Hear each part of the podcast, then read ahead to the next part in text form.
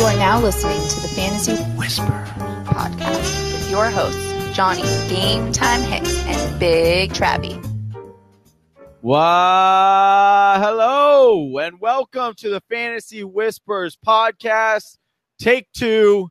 for all of you that tuned in for the first one and it got cut off, I'm really, really sorry. All I can say to you is this. Boy, that escalated quickly. I mean, that really got out of hand fast.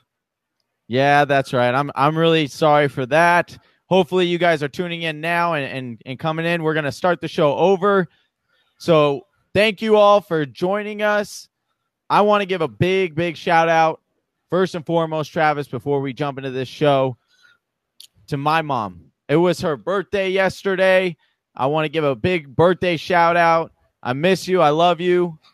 Can't wait to see you again. And then I also want to give a, a shout out because in my last video that I did a Facebook Live video, I said anybody who would share our video would receive a shout out. So a big thank you and to Sterling Hicks.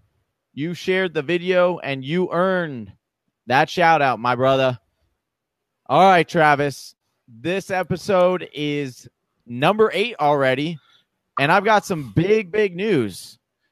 Along with my new lab that you see behind you, we got some other big news today, and that is we have officially hit 500 downloads on our podcast. That is just so exciting. Ah, I'm so pumped. Yeah, we're halfway to a thousand. I couldn't be more uh, appreciative to all you guys that are watching right now. All you, all of you that download, listen on YouTube, iTunes, Google Play. All of you that have visited the website. All of you that have put yourself out there uh, with people that you may not know or friends that you have shared our podcast with. We love you. We thank you, and we can't wait to keep going and keep putting out content for you guys. Absolutely. If this is your first time joining us, please give us a like and go ahead and go over to our Facebook and just follow us. You'll get notifications every single time when we have a Facebook Live event, as well as you can go ahead and check us out on YouTube, Google Play, iTunes, and Stitcher. Download our podcast. Join the many, many that have already downloaded and started listening to us. All right, Travis, are you ready to finally get into this top 10 ranked running back show? Oh, yeah, Johnny. These are the guys that are the most valuable commodity in fantasy football. And these are the most valuable of the most valuable, the one through 10. So let's get going into it. All right. But I got to pause you one more second, my brother. We need to do a little bit of news and notes because we know today a ton of news came out and it just got me, ooh, heart racing. I was so pumped reading just the news and notes updates and knowing that we're going to be the first ones to give you guys feedback on that. So, with that said, let's give them a little news and notes.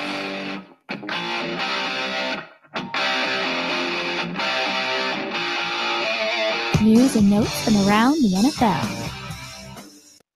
All right. So, first up, we have a lot of news about a lot of holds out. We have um, Julio Jones holding out. We have Darnold holding out. We have um, David Johnson holding out as well. Le'Veon Bell. Travis, what does this do for their fantasy impact heading into the season? I uh, just want to clarify that's Aaron Donald holding out, not Sam Darnold. But yeah, yeah. Uh, Did I say Sam Darnold? you just I, said Darnold, so I just wanted everybody to know. Uh, but either way, uh, what the big concern would be if if this leaks into deeper into training camp, into preseason, and and things of that nature. Right now, I'm not too concerned. If you look at Le'Veon Bell last year, he did the holdout all the way through, but still came and was ready week one. Um, I imagine that some of these contracts will get worked out, and the ones that are not will not last further into the season. If you think about all these holdouts that have happened, not many have leaked into the actual regular season in the past few years. All right. And then we have out of Tampa Bay, they expect second round pick Ronald Jones to share the load with Peyton Barber and Charles Sims to play on third downs. Does this drive the draft price and your com- uh, your confidence in him down? Not really, unless we see it once again uh, go deeper into the off season and leading up to the regular season. And the reason I say this is, is I think that coaches have to say these things in the pressers to motivate these rookies to get them up to that next level. I don't think they they you know teams draft these rookies so high to not use them, and so it's a way of motivating them and you know letting them know like if they you know they have a short leash. So all right. And then over in the Denver Post, they expect the Broncos 2018 backfield to feature a heavy dose of Devontae Booker. Are you buying the hype train? Me personally, no. I'm not a, a really long hype train there, by the way. um, me personally, no. We saw what Devontae Booker kind of was last year behind that Denver line. I'm interested in see Royce Freeman. I think he's a uh, uh, more talented back. I think they will use him. And once again, I think it's coach speak to get uh, Royce Freeman motivated to be the guy there. All right. And then we've got Eagles assistant head coach, running back coach Deuce Staley suggested Jay Ajayi will be the workhorse this season. Does this rank? Does this raise your rankings and your confidence in Jay Ajayi, knowing that that's a really potent offense and a really, really good offensive line? Yeah, I mean, kind of. Uh, here's the thing: LeGarrette Blunt's gone, so Ajayi will be the name starter. He will be the between the tackles runner. He will have a full offseason of work with Philly as opposed to just the last seven games or so of the regular season with them. Um, but I do believe that Philly, a Super Bowl winning team, realized that they were really good on a running back by committee basis. Um, so that being the case, I think that they will stick to a running back by committee. An interesting stat is that Doug Pederson in his tenure as the head coach, has never had a single rusher go over 173 carries in a year. So he loves to use multiple running backs. He's going to get Sproles back healthy. Corey Clement's still there. But I do like Ajayi to be that first and second down guy and probably a goal line guy as well.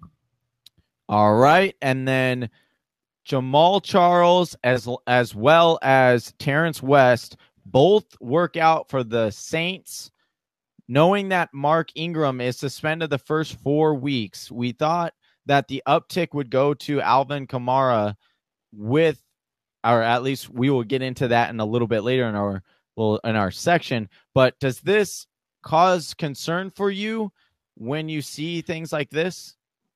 Nah, not really. Here's the thing. We're going to get into Kamara later, and I have some interesting stuff to say on him. I think Sean Payton knows he has a, a very special special back and and a shiny toy in Alvin Kamara. And I don't think he's ready to, or I don't think he wants to be out there saying, "I'm going to use Alvin Kamara so much more. You guys better watch out." It's just not smart for him to be saying those things. So I think he's out here. They're working out veterans to get a change of pace for Kamara. They don't want to wear him down before Ingram comes back. But I like Kamara to still be as productive and effective as he was last year and get more some more rushing uh, looks. I mean, he averaged close to six yards per carry last year. All right. And then the last bit of news, and probably the most exciting, at least to me, tell me if I'm wrong, Travis. Andrew Luck threw a football, and more importantly, everyone saw him throw a football today it at practice. tape. oh my gosh, I nearly dropped my phone when I when I watched this video. I am I, I already told you, I told it in the last episode when we were talking about those quarterback two areas that if Andrew Luck is good to go week one, I have him at quarterback. Travis, this is big news because the last time that he threw a football, the fantasy whispers weren't even a figment of your and I imagination. Yeah. Uh, I can't be more excited for Andrew Luck, the person, right now basically this is a guy that's been battling the better part of two years just to be able to throw a football. And and that had to have been just a big step in this rehab process and you have to do the little things first. You have to learn to walk before you can run and andrew luck did that today. He was also quoted in uh, by espn saying that he knows he's going to play week one. He can feel it in his bones. He's not concerned. It's not a maybe. It's not a think. He is dedicated to this process and he is very sure that he'll be there because you know, we spoke on it last week a little bit. He was very determined on doing it the right way this time because of the botched rehab. So I, I'm really rooting for him, and I'm really excited for his prospects. Not to mention T.Y. Hilton and the run game. I mean, this this trickles down all over the Indy uh, fantasy scene. All right. And that's all we've got for the news and notes. Again, thank you, uh, SleeperBot. We get all of our news and notes updates from SleeperBot as well as we do our mock drafts and our mock draft Mondays on SleeperBot. Check it out. All right, Travis, let's finally dive in here. We got our top 10 running backs, and we're going to start off the show, or at least I should say, can you start off the show talking about why people should draft Le'Veon Bell as the number one fantasy running back off the board and why we have him as our consensus number one. Uh, when you talk about cream of the crop and the brass of this position, you have to talk about Le'Veon Bell. The bottom line is, is he has averaged 24 or more touches in the last five seasons. He's averaged 21.9 points per game over those five years. And if you look at that historically, only LaDainian Tomlinson has ever averaged more than that in their first five years. So you also think about injuries, right? That's the main knock on Le'Veon Bell. Can he stay on the field? Well, he's missed a total of 18 games, and even in that span of those, he has averaged uh, or he's paced the field with snaps by running backs. And so on average, he gets more uh, 10 more snaps and almost four more touches than any other running back. He's also averaged uh, 33 routes run per game, so we know he's got receiving prowess, but 33 routes per game, that's more than AJ Green or Julio Jones. So he's outpacing some elite wide receiver play. Um, the only small concern you could say you have for Le'Veon Bell is that he has a new offensive coordinator this year. So for the first time in his career, he won't have Todd Haley, but I'm not concerned at all with Le'Veon Bell. And look, Eddie, Eddie is the, he's the greatest running back on the greatest team in the AFC. Well, we know Eddie is a Steeler head, clearly. But but he does make a good point, or at least a fairly decent one. And I'll tell you why. And that's mainly just like in when you're looking for a house or you're looking for a property, what's the main thing that they talk about every time? That's location, location, location. And when it comes to Le'Veon Bell, it's all about usage, usage, usage. All right. He's getting so many touches each and every single year. I do not think that that will go down. I actually think that will go up, knowing that the Pittsburgh Steelers do not want to pay Le'Veon Bell. You know, he they don't want to pay him as much as he wants to make. They'll franchise tag him one more year. They've already said that they like uh, Connor coming out after him. They said he they remind him of Le'Veon Bell actually, and Le'Veon Bell came out and said that. So why would they not use him up and then release him and then turn over the reins uh, to Connor? But here's why you should also choose Le'Veon Bell because he is finished as a top three at the running back position four out of six years. If that's not consistent at the running back position, I don't know what is. Okay. So not only is he consistent from year to year, but he's also consistent week to week. And last year, he put up 75% of his games were RB1 games. So that's ex- that's exactly what you're looking back uh, looking for when you're drafting a running back in the first round, you want something that will return your value as close as possible when you're near the top. Only game he has finished outside of the top 24 at his position last year was week one. And we all know it was because he was coming back from his holdout. The Steelers wanted to punish him a little bit, so they only gave him a total of 18 touches. So that is the reason why he finished outside the top 24. This year, I don't see him doing the same thing. I, I think this is the second year that they're going to franchise and and they're just going to use him and then get rid of him. I don't see anything changing for Le'Veon Bell this year, and that's why he is our consensus number one. Is because you can't deny the efficiency. Unlike the second guy that we're going to talk about here, Travis, I'll let you talk first because this comes from your your team that you got a lot of flack for this past week because you were wearing their hat, and that's Todd Gurley. Yeah, so my second team, if you will, my homer team, uh, being out here in the Los Angeles, greater Los Angeles area, is the Los Angeles Rams. So you look at the the engine that made the Rams run last year, and that was Todd Gurley. He was second place in MVP ro- voting, and he led all positions in fantasy points per game last year. The knock coming into last year was can Gurley be that dual threat? Well, he answered with a resounding yes as he amassed a whopping 788 receiving yards last year.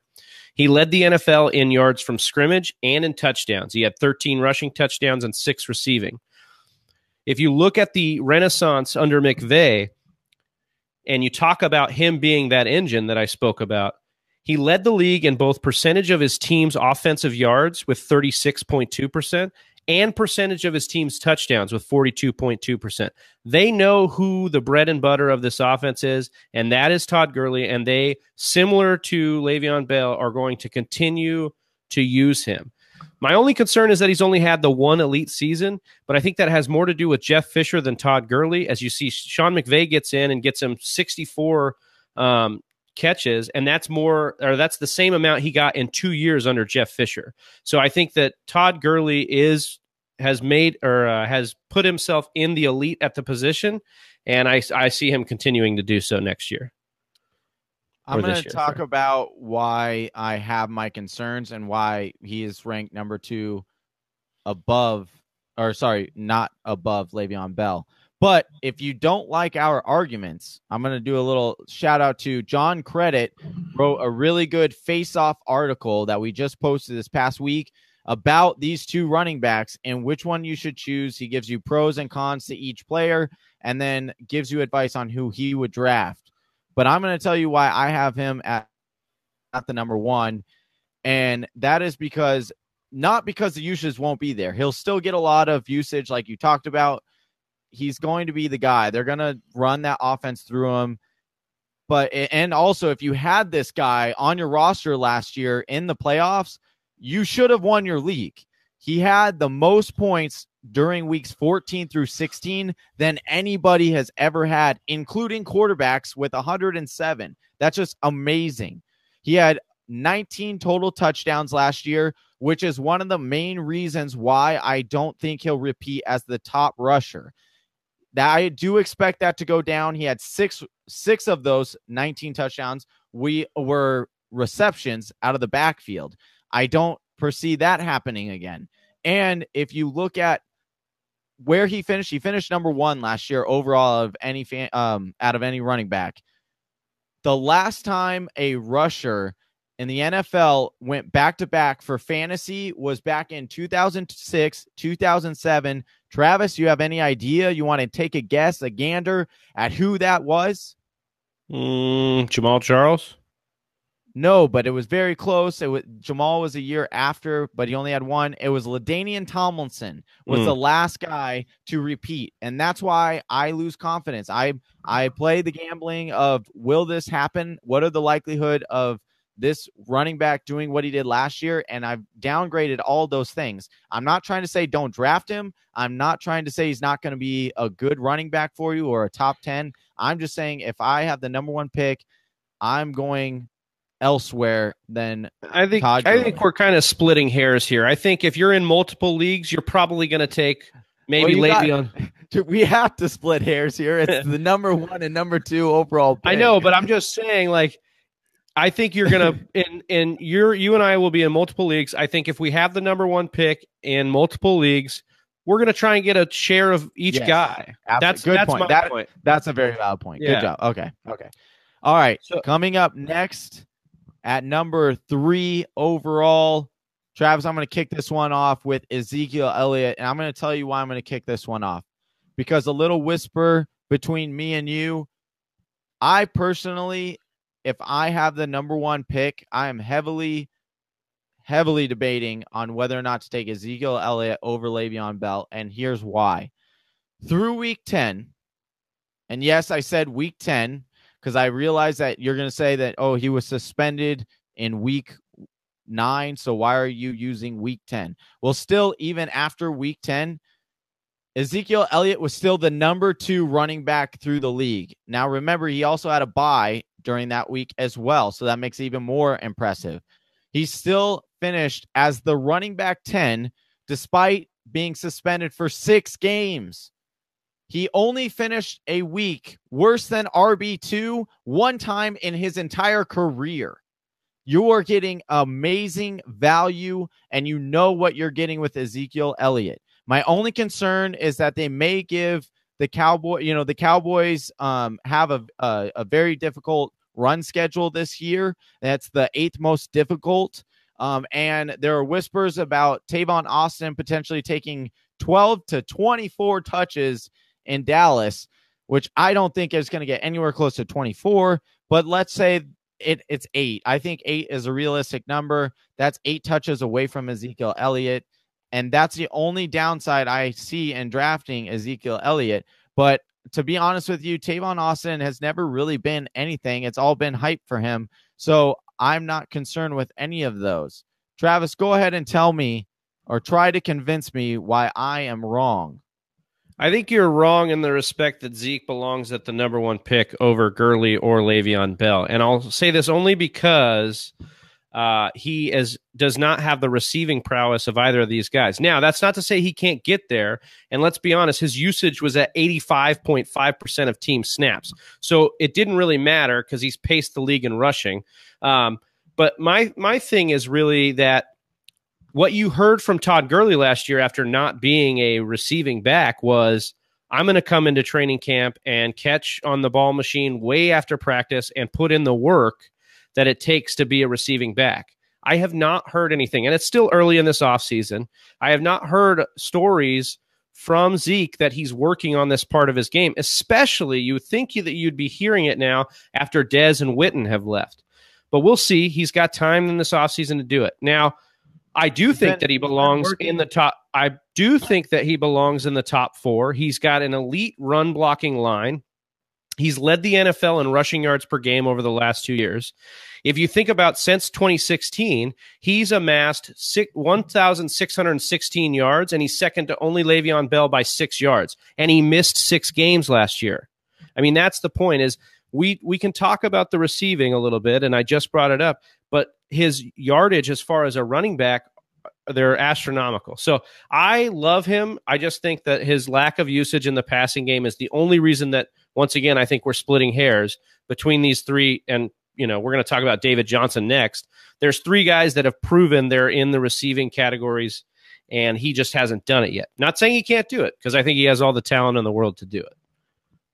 All right. I think I think you're just hating, but uh, it seems that everyone is pairing with you on the the comments. So that's fine. I'll take I'll take him. At, Listen, ranking a running back at number three is not hating. So uh, I, mean, I, think I think we both agree when you're on talking about a guy. But if you're a, hold on, you're talking about a guy who is more Todd Gurley, more consistent than Le'Veon Bell in terms of how many times that he's an RB one and RB two. He doesn't bust like ever. I, I just said he only busted Le'Veon one time. Bell's average is twenty two point nine points per game. Okay. Or I'm sorry, and, I'm sorry, twenty one point nine points per game. He is the only person to do that in the last five years. Right. Only, I understand only, that, but one of the backs ever done it. So he's. I mean, I know there's a lot of things about that a different Bell. tier between like Le'Veon Bell and Zeke. I'm now. I think that Zeke can get we, there. Are we gonna? Are we gonna do a? You want to do a bet here? Do we want to uh, do a whisper bet here? Yeah, I'm down. All right, yeah. we're going. We're going. Le'Veon Bell bet. will finish ahead of Zeke this All year. Right. In yeah, standard, easy. In standard, loser buys the other. Oh, you're afraid. You're afraid of PPR now because you're afraid oh, of the receiving from Zeke. No, I'm not afraid of receiving from Zeke. All right, I'll okay. do that. Okay, across all formats. Okay, across all. What do you average them out? Like, no, I'm just saying, like in all in all different styles. Okay, half point, point, okay, everything. That's fine. Uh, all right, the loser buys the winner beer, uh, a beer, and has to drink it on the show. Done.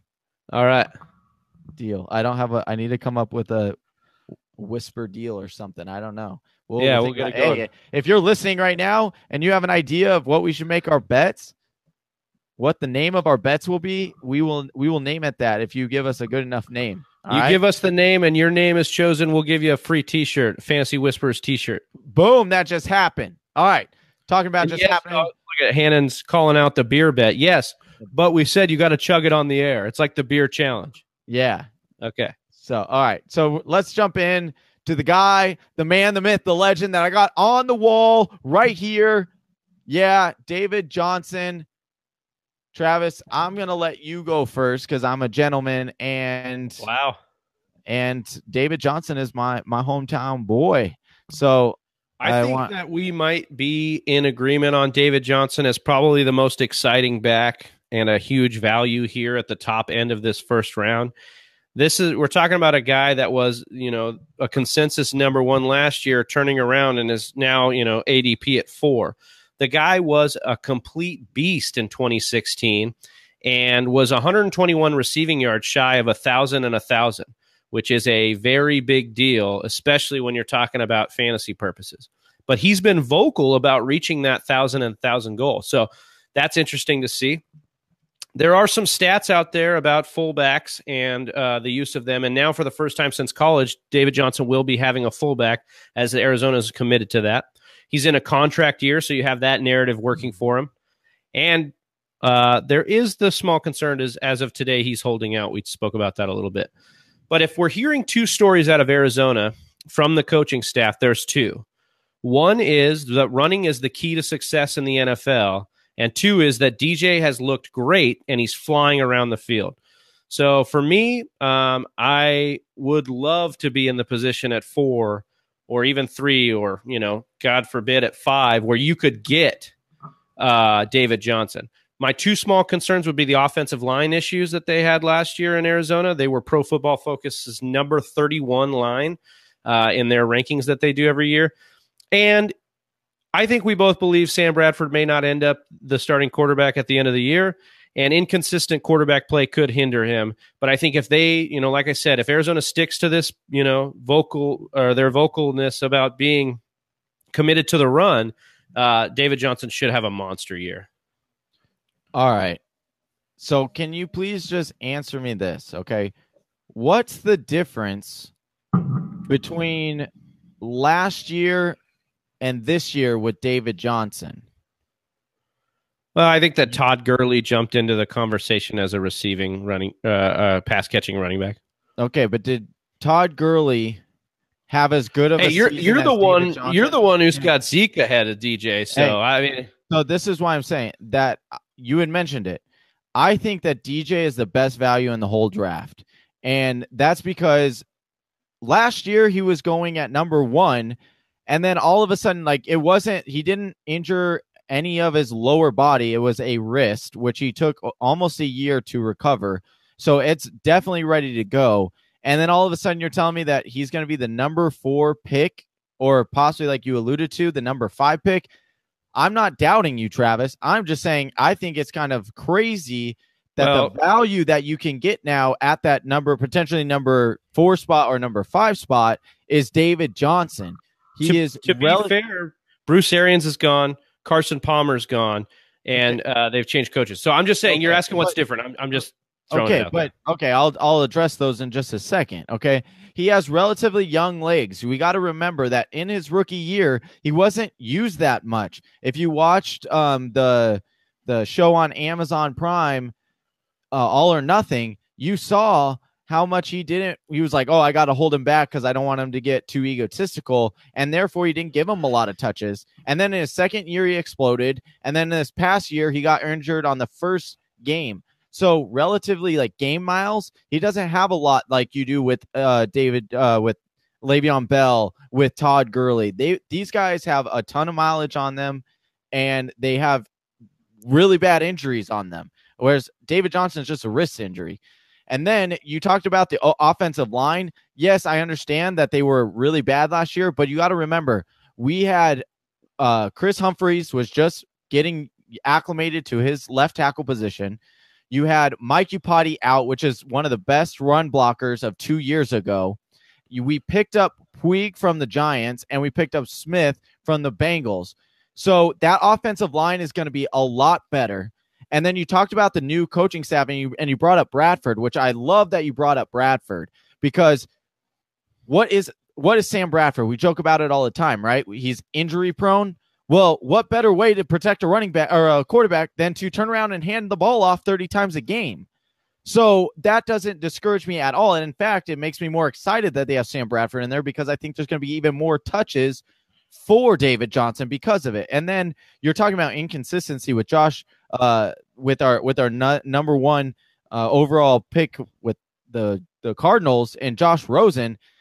Okay, I'm uh I live in Arizona. As you can tell, I'm a huge Arizona Cardinals fan, and I will tell you this that I am da- I daily listen to sports talk radio. Shout out to Burns and Gambo. He gives us a lot of insiders. Follow him on on um, on Twitter all the news that is coming out about Josh Rosen is they're they can't believe their eyes. They're like, this guy, how did other teams pass up on this guy? He is going to be a top quarterback in this league. So I'm not worried about the drop off at all. In fact, I'm actually more intrigued about Josh Rosen being under center than I am about with um, Mr. Break a leg over there and and uh, um, Sam Bradford. Excuse me, I couldn't think of his name for a second. But okay, so Hannon is saying stack, stack the box. Well, hi Jeff. Um, he's saying uh, stack the box. I don't think you could do that though because you have Sam Bradford back there who can who can actually is very very accurate with his passes. So I'm not concerned about them stacking the box because if that's the case, fine, we'll take the dink and dunks because Sam Bradford is extremely accurate. So for me, David Johnson is the the top one of the best bargains in this draft. Also, top on there, the fact that his whole goal this year is to get 1,000 receiving yards and 1,000 rushing yards. That's motivation on top of, like you said, the contract negotiations. He's going to be super motivated. Best bargain in the first round. You heard it here first. Whisper, whisper. Okay, let's move on. I think I had enough of him. I need to catch my breath after Yeah. Goo and Gaga over Johnny's my uh, about to pass out. We talked right. about the Cardinals Tell him- half hour. Tell them why people should be so confident in Alvin Kamara and drafting them, and why last year wasn't just a fluke, Travis. Uh, well, there's some things that catch your eye with Alvin Kamara other than his stats from last year, and that's the way he moves on the field. If you look at Pro Football Focus, who are uh, they provide us with a lot of stats that we love, uh, you guys should check them out as well. They have him graded as their most elusive back, and he's the only one to post a single season above 96.3 in the last 12 years. He is the most elusive back in the last 12 years with a rating of 108.5.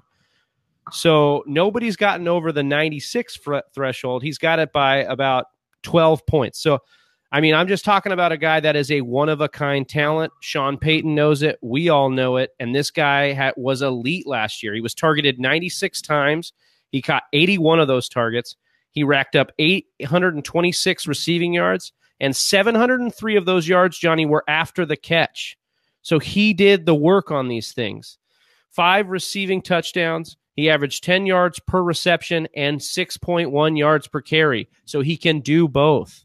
I just think if they if Ingram's out, they're going to realize how special again Kamara is. They're going to need him to have this kind of production to keep that running game at par with what it was last year. Was New Orleans last year an aberration, or is Sean Pay- Payton brilliant and utilizing his weapons? I'm going to go with the latter. And Alvin Kamara will have four games without Ingram, which should only mean more usage. He can say all he wants. I think it's just a bunch of hot air that he's blowing when he's got such a, a talented guy in Alvin Kamara sitting there. All right. Well, an interesting stat to me is that I like to look at the number of carries he had after they released or traded away Adrian Peterson. And it was a little bit shocking to know that there were, I was expecting a lot of carries after that. And he only had 151 after week five. He never touched the ball more than 20 times in a game. So one has to wonder why was he so successful and that he had a whopping 0.56 points per opportunity, Travis. And that's on par with a lot of the quarterbacks per snap, which is insane, giving the uh, the small amount of carries that he had compared to his fantasy output. Travis, what's my favorite game in Vegas? Craps? Hello? Is it craps? Yes, it is, sir. It is craps. And I'll tell you what, in craps, when you see snake eyes, I'm not the type of person who doubles down and puts a little bit money on the hard ways, okay? And that's the same goes for Kamara and why I'm nervous to draft him this year. This the Ingram suspension does help, but I keep reverting back to why would they not feed Ingram once he comes back? Kamara is the future. Ingram isn't. He's going to be a free agent after this year. It kind of goes back to the Le'Veon Bell thing. Why wouldn't they use him up and then and save Alvin Kamara for next season when they could just let Ingram go? Plus, Payton has said, unlike you don't believe it, but I believe some of this with the amount of running backs that they're bringing in and the type of running backs that they're bringing in are a lot like Ingram, which makes me think that what he's saying has some truth to it. Now, am I saying that Alvin Kamara is going to get five touches a game? No, I don't. But do I think they're going to keep him under 20 a game? I do. Alvin Kamara is a true is truly one of those guys that I would say if you told me at the end of the season he finished as a top 3 running back, I would not be shocked at all. I would say sounds about right. Now, however, if you said Alvin Kamara was a back of the end RB2, I also wouldn't be shocked. I would say, all right, I could see that. The data was kind of showing that. So, and and that was kind of what my hunch I mean, I was. think it depends on what data you're looking at. You're talking about the points per opportunity. I'm talking about the fact the guy averaged 6.1 yards per carry and Right, 10 yards per reception. And Like he was a stud. That's why. Yeah, I think it's going to be close. I think it's probably maybe what dip to five yards per carry, eight yards per reception. That those are still monster numbers. We're talking about a one of a kind talent here. He's not Pro get Football above Focus five. has him as the best, He's most elusive back in the last twelve years. He won't get last over 12 years. five. He won't, he won't get over five yards of carry. That's you know, uh, you know, and I know that that's astronomical. I don't know because we've never seen anybody like this in twelve years. So All right, you keep Yeah. betting on these once in a lifetime generational players that doing whatever they do. Johnny, we have him ranked at, over we- and over again. just just so everybody's aware. We both have him ranked at the same spot. So it's I not know, like Johnny I- I disagrees with want me here. I want people to be cautious and know what they're drafting into, and not just say, "Oh, last year's pie in the sky is going to happen again." Because when that happens, people are going to get disappointed. They're going to get down, and that's when they make mistakes. What makes more trades. sense to you? Terrance West acting more like Mark Mark Ingram did last year, or Alvin Kamara being more like Alvin Kamara was last year? I'm not saying T- Terrance West doesn't have to be. Tim Hightower, any of these I think veterans? he can be Tim Hightower, 100 percent behind that line. Yes, he can be Tim Hightower, and we saw Tim, Tim, Hightower, Tim Hightower can repeat Mark Ingram's numbers from last year.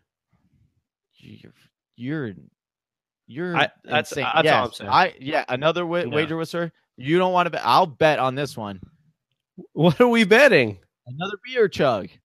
What are I we will betting? I will say What he is will not be wanna bet? above. He will not be above five yards per carry. I will say that Alvin Kamara will finish in the top ten at the position. We'll split. No, we'll, we'll split the difference. You said he could be a. You said he could be an RB one or a top five at the position, or he could be a RB two, like twenty fifth at the position. I'm not saying that. I'm saying that I'm. I think that he can do that, but I'm saying that what his project. You're saying, oh, he can repeat 6.1 yards per carry. I'm saying he cannot. I'm saying he can't even come close. I will bet he will not go over five yards per carry next next season. Okay. Is it a bet? Are we? Yeah, we got number two. All right, we got number two. Whisper bet. Whisper whisper His beer bet. career yard per carry will be over five yards. I get. no, get I, didn't say. I didn't say career. year. No, Yeah, no, why not? absolutely not. Why not? Because I'm not betting on career average. I'm saying next year, which is what I've been saying all along, he's going to go down in yards per carry. 6.1 is not obtainable. He will go down. So if you want to bet me on the yards per carry going down to five for next season, I will gladly take that bet. Yeah, that's fine. Whatever. All right. Whisper bet. All I'm saying is. Alvin Kamara is a stud, and Johnny's trying to say he's not, even though he ranked him as a stud. So, No, whatever. he's a stud. I'm just, I'm just letting the people know. so tell All me, right. tell the people how much you hate Kareem Hunt. Then I well, this isn't gonna sound good. All right, so what we don't know about Kareem Hunt, I'll start there because I think it's very, very important uh, to let the people know what we know so far, and that is he still has an open investigation going on with he just so he had um uh an incident back in February where it was a domestic violence case um where he shoved a girl. Now there are two sides of the story. He's saying he didn't touch her, she's saying he did. The interesting thing that will be uh that will uh, develop in this story would be is there evidence? Because it happened in an apartment complex. So if there's video evidence similar that came out that showed ray rice a few uh, years ago of of kareem hunt shoving this girl then you can see a big six game suspension coming. Also that's not even talking about the most recent one that was in the in the papers a few weeks ago and that was he had punched a, a, um, a guy at a bar. So that's two violent acts that he's committed within the last few months. So we've seen similar um, things happen with other athletes, and they got a four game suspension. So I'm going to go ahead and say that I'm going to project that he's going to get probably a four game suspension. Now, I understand that there was no evidence or no nothing filed, but generally the NFL does side on the on the side of caution after the Ray Rice. So I expect them to do the same here. And I think the minimum it'll be a two game suspension, max it'll be a four. Um, unless that video comes out, like I said, then we could be looking at six. Okay, so but my other question is how healthy is Spencer Ware? He had a pretty horrific injury last year. Uh, PCL and uh, ACL were torn, and there's been no real news come out at how healthy Spencer Ware is, which is a little concerning to me as far as if he does, if Kareem Hunt is suspended, who's going to be the backup there. Now they did take um, the Cardinals running back Kerwynn Williams, which I could tell you. They also picked up Damien Williams too. Yeah, so both of those guys are are definitely guys that can fill in while a suspension is occurring, and it does almost make me think that um, that Spencer Ware is not going to be healthy enough to start the season. Here's what we do know, Travis. Hunt is very, very good. And he saw we saw that last season in his first three games where he had an 89 points combined in those three games. Andy Reid isn't known to be an RBBC or running back coach. Andy Reid is always stuck to one kind of guy. Um, when he goes with a guy, he stays with them until that guy is kind of not being effective, and then he'll switch out. But he always stays with kind of one running back. Andy Reid's running backs over the last 19 years have finished as an RB1 10 times out of those 19 years. So right now based on the news that I read about the the violent the the domestic violence and the other altercation that happened, I do think that there will be a suspension, although I will even say with that aside, he's a little bit too concerned uh concerning just with other things that are moving around there and and personal stuff. So I have him as a risky running back at the end of the round, uh, end of round one. However, if it does come out where he's not not suspended at all, then I would be super confident in drafting him um, at this spot where you have him, which is six overall. Yeah, there he's definitely a guy you're scratching your head on in that first round, especially with the looming suspension. We've seen before, as in Ezekiel Elliott's case, the NFL doesn't care what the law says. Um, so you mentioned the February incident, the incident in June. Um, acting as if there is no suspension, uh, Kareem Hunt is a no doubt first rounder in my position, uh, uh, and he has potential to be in the top five. Um, he has come into training camp talking about his receiving prowess and how he is going to work on this. And, you know, with those guys behind him, he's going to have the competition to do so. Um, so I think that that would light a fire under him. It is a bit of a tale of two halves with Kareem Hunt. You look at how his uh, his play dipped in a seven game stretch that had that saw the offensive line suffer some injuries, and he failed to gain hundred yards in any of those games. But when the line was healthy, and he and they were playing well. He had five straight games of 100 or more yards. So, like we said, the talk from OTAs is that he's working on his receiving. We talked about Andy Reid. I think that barring the suspension, he's a, a guy you're confident in. And, um, you know, I just want to make a note here. Chris Hannon had a comment here. Ugh, these guys need to stop talking about this domestic violence. I find it really upsetting. We got to continue to talk about guys that are doing this. I really Absolutely. hope that this is a trend that goes the other way. Uh, we're trying to talk about fantasy football, and we got to keep talking about guys and and their and what they're doing off the field. I'm hoping that the league will do something to educate and help these guys get the help that they need to get away from doing things like this. So with that well being said. said, let's let's go talk about the guy you're probably most excited about in the first round, Saquon Barkley coming in at a uh, unanimous seven spot. Oh man, I could I think I'm the most hyped about Saquon Barkley heading into this year's draft. And I can only sum it up by saying my this part for Saquon uh Saquon Barkley is just pure love. Okay. I think he's going to get so many touches that he's just a surefire RB1. Even though they play the fourth hardest schedule for running backs, let's just give him a 3.3 yards per carry. I think with the volume, the ability to catch out of the backfield, and the lack of depth behind him, he you can slot him as an RB1.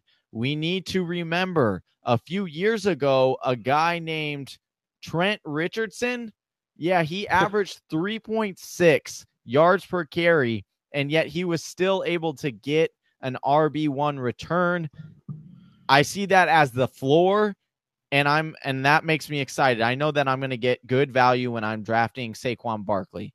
Travis, Yeah, I, I don't have much. I don't think we differ very much on this. In fact, Saquon's going to jump a bit with the Kareem Hunt news if that comes out, and if Alvin Kamara, um, he could easily be right in the mix above Alvin Kamara. Um, plenty of running back receiving work to be had in with the Giants. They had the sixth most targets to and receptions by running backs last year. So you're like, oh wait, there's a regime change. Well, under Pat Shurmur last year, the Vikings had the second most carries by running backs. So there is going to be usage there. And last year at Penn State, he excelled in receiving with 1.9 yards per route run. Uh, Saquon Barkley was also a very physical runner, and he averaged 3.4 yards per carry after contact, as well as 35 broken tackles on 200 carries. Johnny, you're familiar with Todd McShay over at ESPN. I am in He fact. does, he does he's the one of draft. my he's one of my best friends. He follows me on Twitter. I don't know about all that. Uh, I thought you only had one follower, and that was Carson Wentz. But uh, what do I know? oh man, I would you know I would like that. So Todd McShay has compared Saquon against all other backs that he's profiled in his career at ESPN, and he has Barkley at number two, only behind Adrian Peterson in all of his time with ESPN. So we're talking about Marshawn Lynch, Ezekiel Elliott, some of these other uh, guys that have come through that have been great draft prospects and become great runners. Only AP has come in. The only minor concern I have would be pass blocking, but once again, with his elite skill receiving skills, he is likely to remain a high volume playmaker for the Giants going forward. Another guy that's a high volume playmaker is Melvin Gordon. He comes in at our number eight uh, with the Los Angeles Chargers. Tell me a little bit about him, Johnny. All right. So I know that everyone wants to talk about his underwhelming yards per carry. And yes, I'll agree that it's it's when you first look at it, it's pretty abysmal. It's 3.8. And I'm here to tell all of you guys, all of our listeners, don't worry about that. And I'll tell you why. Because a lot of the reason why his yards per carry is so low is because they give him the ball. He's so good at short yardage situations that they give him the ball all the time when it's, you know, first and goal from the one or third and one or fourth and one. And they load teams load the box and he doesn't get a lot of yards on those carries. So you're that will definitely bring down the yards per carry. Only four times in the last two years, he didn't finish the week as an RB1 or an RB2 looking to get that money, just like David Johnson. He is motivated as anyone to really succeed this year. The Chargers face the seventh easiest running back schedule, according to Pro Football Focus, and under defense, uh, underrated defense in LA. I would say both of the LA defenses are underrated this year. And but I'm talking about the Chargers here. I think they're underrated and they're going to dominate teams. They're going to the the offense for San Diego or sorry, LA Chargers is very potent. And so therefore I, I see a lot of points being scored and then I see a lot of being up by a lot. So I'm gonna just gonna turn around and hand it off to Melvin Gordon and get him even more touches. Tell me, tell me what you're thinking. If you Yeah, agree, disagree, You talked about Le'Veon Bell being the usage, usage, usage back. There, Yeah. Melvin Gordon is making a case himself. He averages 22 touches over the last two years, and that's only two less than Le'Veon Bell's five year mark at 24. So he was in on 75% of his team's snaps, and he accounted for 76% of the total running back touches over the last two years. um, he also averaged 3.4 yard or 3.4 receptions and 30 yards over that span. So the receiving that he's getting, which is just a little bonus, creates a nice floor for Melvin Gordon. And over the his last 30 games, he's rushed for 18 touchdowns. So he's not just doing it with the yardage with his usage, he's scoring. He has effectiveness at the goal line. If we're looking at him talking about those targets in the receiving game, he finished as seventh at the end of last year in running back targets with 73. So he's within the top 10 of targets, and he's also watched his carries increase every year. 184 carries as a rookie, 254 in 2016, and last year he had 284. I wouldn't be surprised if he dips into the 290 and 300 uh, carry mark this year. The concern has been the yards per carry and a little bit of an injury concern. But I think if you're talking about a surefire bell cow, which there aren't many left in the league, uh, he is one of them. Hannon has a question here. What about Austin Ekeler? Are you Once again, I'm not I'm not concerned. There was usage last year with Ekeler, but once again, you had Melvin Gordon finish even with Ekeler's use and Melvin Gordon's injuries. You had Mel, uh, Melvin Gordon finishing at seventh in RB targets. So he's still a guy they love to use in the passing game, no matter Right. who uh, they can bring in as a change of pace. Yep. I really, all right. So let's jump into our number nine running back, and that's Leonard Fournette. Travis, are you concerned with this the random sitting and the amount of missed games that Leonard Fournette had last year? Are you cleaning the slate with that and saying this year is a new year? I think he learned his lesson. Well, I was kind of concerned, but actually, another nice news note today was he wants to get back to his college weight of 240. He came in at 228 last year, and his concern, uh, they have all of the guys over there in the media at Jacksonville are saying that he's coming in leaner this year. So if he gets to that 240 mark and it's more muscle, I like him to be a guy. I think that last year, a lot of the sitting and some of the things that happened were due to uh, his conditioning and i feel like if he comes in a little bit leaner he can he he'll be better conditioned. But if you're talking about a guy at at 228 that was doing things like going against a stacked box at 49% of his carries and still had 1040 yards and nine touchdowns i mean imagine what he's going to do at 240 uh, he averaged 23 touches per game and finished as the eighth best running back in all of last year uh, the Jaguars led the league in running back carries last year and finished fifth in fantasy points per rush. So, like the usage is there. They're going to continue to pound the rock, especially with their defense and especially with Blake Bortles' inconsistencies. Uh, my concern is more the ankle issues. But I think if you're going to get Leonard Fournette, it's in these first few years before those ankle issues really catch up to him. And so I think this is the time to cash in on a guy like Leonard Fournette. All right. I think that Chris Hannon, I'm I'm putting this up again because prime candidate for a sophomore slump. I I agree, and I will tell you why. Okay. He had yes, he had one of the best four game stretches last year in scoring 85 fantasy points from week three to from week three to week six. 10 out of the 16 weeks he finished as an RB2 or better, which you really, really like. And only completely busted so that's an RB four or worse two times last season. So you're asking me how does this equate to him having a regression? I know that that's what you're thinking right now, aren't you, Travis? Well, I'm going to tell you, No. okay? I'm going to tell you. The downside is that he gets injured often. We've seen this in college. We saw it again last year. He didn't play in three games, like I said before. And then there was like a random healthy scratch on a Sunday morning when we woke it wasn't up random. and- He missed a team picture. Well, so we know okay. exactly why he. Oh. We know exactly why he missed that game. All right, so let's say he does it again. I I mean, who's to say? I don't know if he's going to or not. Okay, but that's a concern that you're going to have to deal with. Okay, um, and then he only finished as an RB one five times last season. ultimately, I think he's an RB2 with upside that is currently going in the late first round. And I think that's just too risky for me. I would, at that tail end, you're looking at elite wide receivers in most cases because those fall. You're looking at an Odell Beckham or you're looking at uh, a Julio Jones. Maybe, maybe at the Julio Jones is where you start to ponder which one you're going to take. But ultimately, I think the price is just too expensive for Leonard Fournette.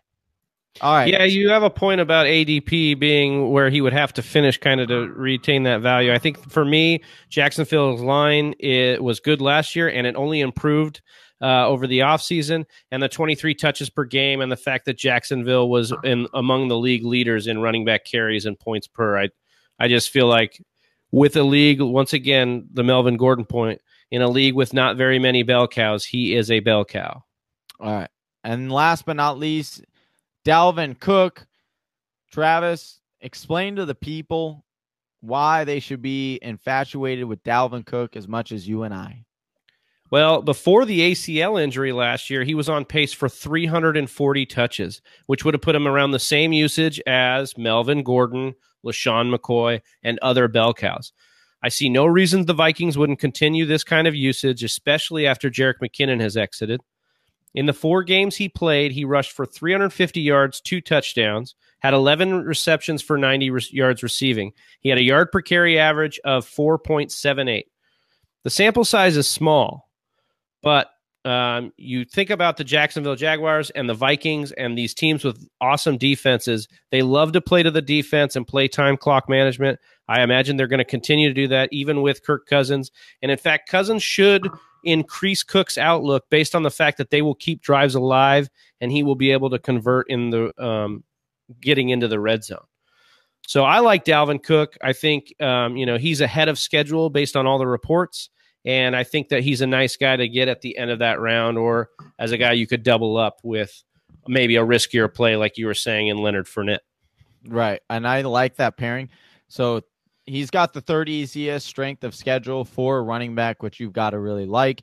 I do expect him to get a lot of checkdowns out of the backfield. We've seen it before with Kirk Cousins, uh, and I think it'll happen again.